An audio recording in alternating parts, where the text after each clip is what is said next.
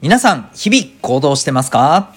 子供目線半分、大人目線半分で小中高生の皆さんを応援するラジオ君ザネクスト。お相手は私、キャリア教育コーチのデッドさんでございます。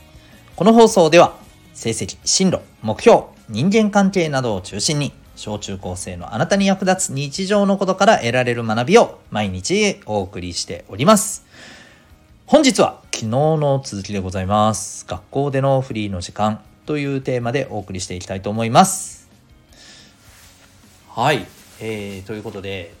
昨日もですね、学校でのこの自分の思うように過ごせる時間、授業とかね、そういったところは除いた、自分なりにこういうふうに過ごそうと思って過ごせる時間をどうしてますかみたいなね、そんな話をいたしました。で、今日はですね、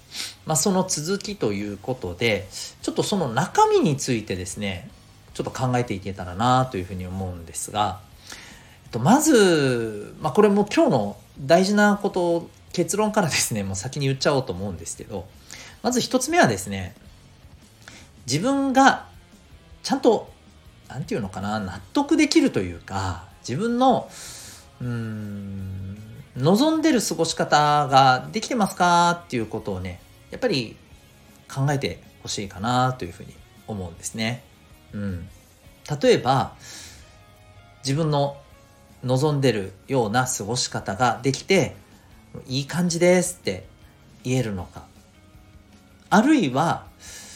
本当はこういうふうに過ごしたいんだけどなかなかできてないんだよね、そこにはいろんな理由があるんでしょうけれども、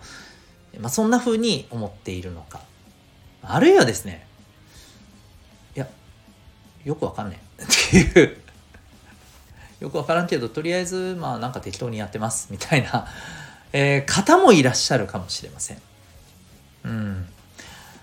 で、ここに関してですね、一番3番目みたいな過ごし方は僕はちょっともったいないんじゃないかなと思いますし、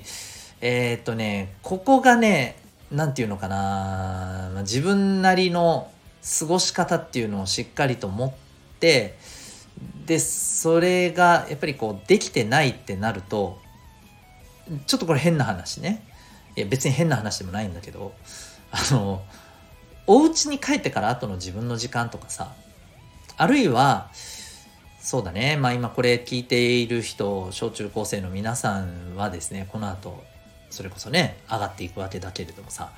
例えば大学とか専門学校とかね、そして社会に出て働くっていう風になった時に、自分でどうその時間をね、過ごしていくかっていう能力って、これすっげえ実は大事なのよ、本当に。これは例えば仕事で成果を出すとか、もちろんそういうこともあるけども、それだけの話じゃなくて、もう人生を楽しく過ごせるかつまらなく過ごすかの、もう本当にそういう問題に発展する、実は力なんですよ、能力なんですよ。でこれは別に誰だってですね、鍛えることはできます。スポーツとか学校の勉強とかってさ、やっぱり得意不得意っていうのがどうしてもあるじゃないですか。でもこれに関してはですね、誰でもそれなりに伸ばせます。やるかやらないかです。意識するかしないかです。本当にそこです。なのでぜひですね、やっぱり意識してみてほしいんですよね。これが一つ目のポイントですね。で、それからね、二つ目。これまでのこの学校でのフリーの時間を考えた時にですよ、一人でいる時間が多いなって感じる人どうですかね。一人でいる時間、一人で過ごす時間で、これはね、僕は推奨したいんですよ。でもずっとずっと一人でいなさいということでは全然ないので、そこはね、気をつけてほしいかなと思うんですけど、その一人でいる時間っていうものも大切にしてほしいと思うんです。もっと言うと、一人でこれをやると、まあわかんないけど、例えばね、テスト前とかだったらもう本当にちょっとマジで成績このぐらいまで上げとかないと進路的に受験的にやべえぞっていう例えば状況だったとするじゃないですか、中学生とか高校生ね、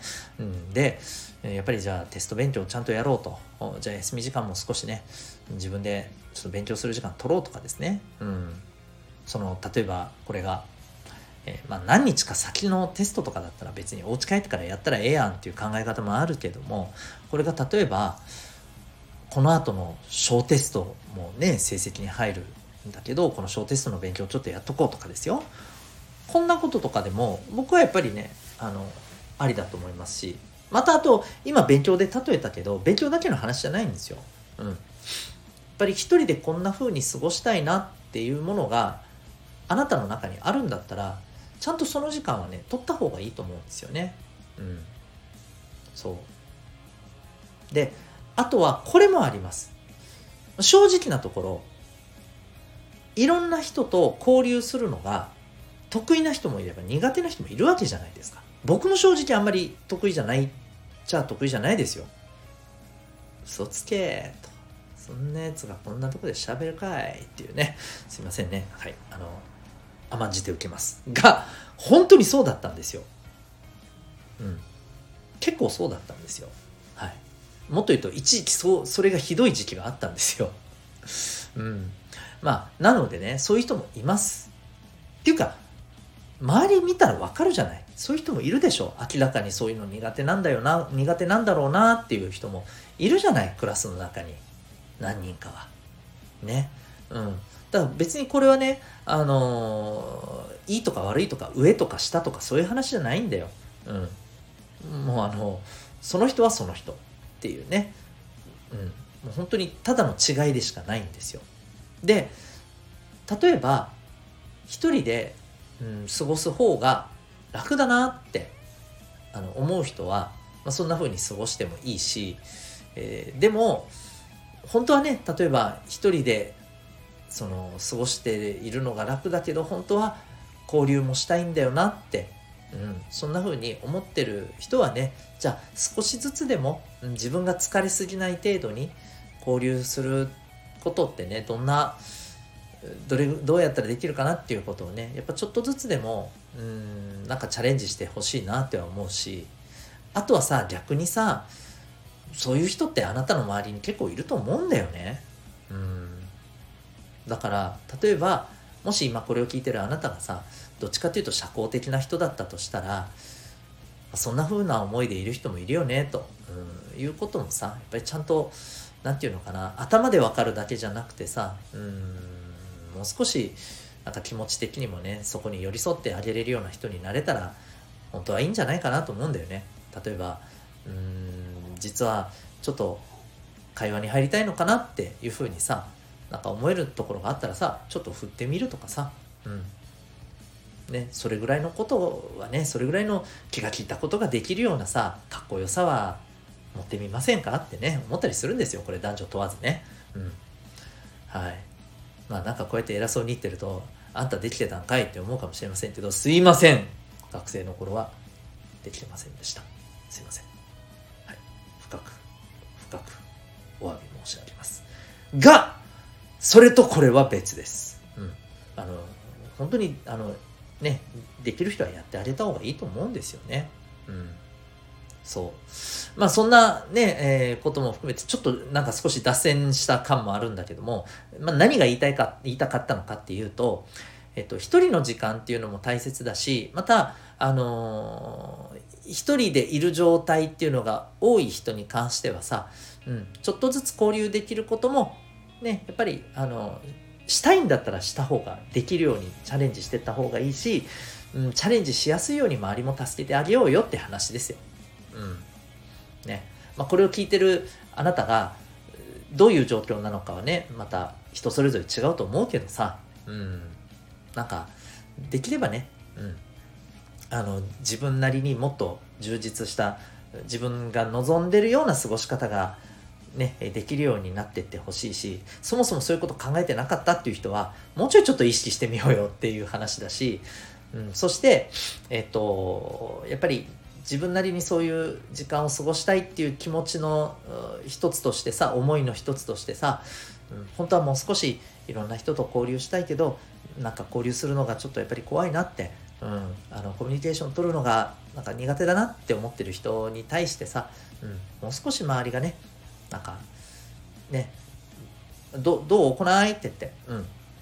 声かけてあげられるぐらいのさ、なんか愛情というか優しさぐらいがさ、あるようなさ、やっぱり場であってほしいなって思うんだよね。だってあなたが困ってる時にさ、そうやってなんかね、そっと声かけて助けてくれる人いたらむっちゃ嬉しいじゃん。ね、そんな人になろうぜっていうね話ですよ。はい。お前できてたんかいってじゃあ偉そうに言うとるけど、はい、申し訳ございません。もうなんかしつこいね、このくらいね、やめます。はい。とにかくそういうふうにね、あってほしいなっていうふうに思いますので、ぜひぜひ、ちょっと今日の放送からですね、自分に思い当たるな、ここなって思うところがあればですね、ちょっと心がけてみてはどうでしょうか。はい。ということで、なんかいろいろちょっと伝えたいことがあって、ぐっちゃぐっちゃになりましたけど、何か一つね、今日僕がこのお話しさせていただいた中からね、これ確かにそうだなと、ちょっとなんかやってみようかなと思うところがあればね、すごく嬉しいです。皆さんの学校でのフリーの時間がもっと、なんかね、自分が望んでるような充実した、素敵な時間に少しでもね、なれるようにというふうな思いでね、昨日今日ちょっとこれに関してはお話をさせていただきましたので、何かご参考になればめちゃくちゃ嬉しいです。ぜひぜひお願いします。というわけで、今日はですね、昨日に引き続き学校でのフリーの時間というテーマでお送りいたしました。あなたは今日どんな行動を起こしますか？それではまた明日、学び大きい一日を。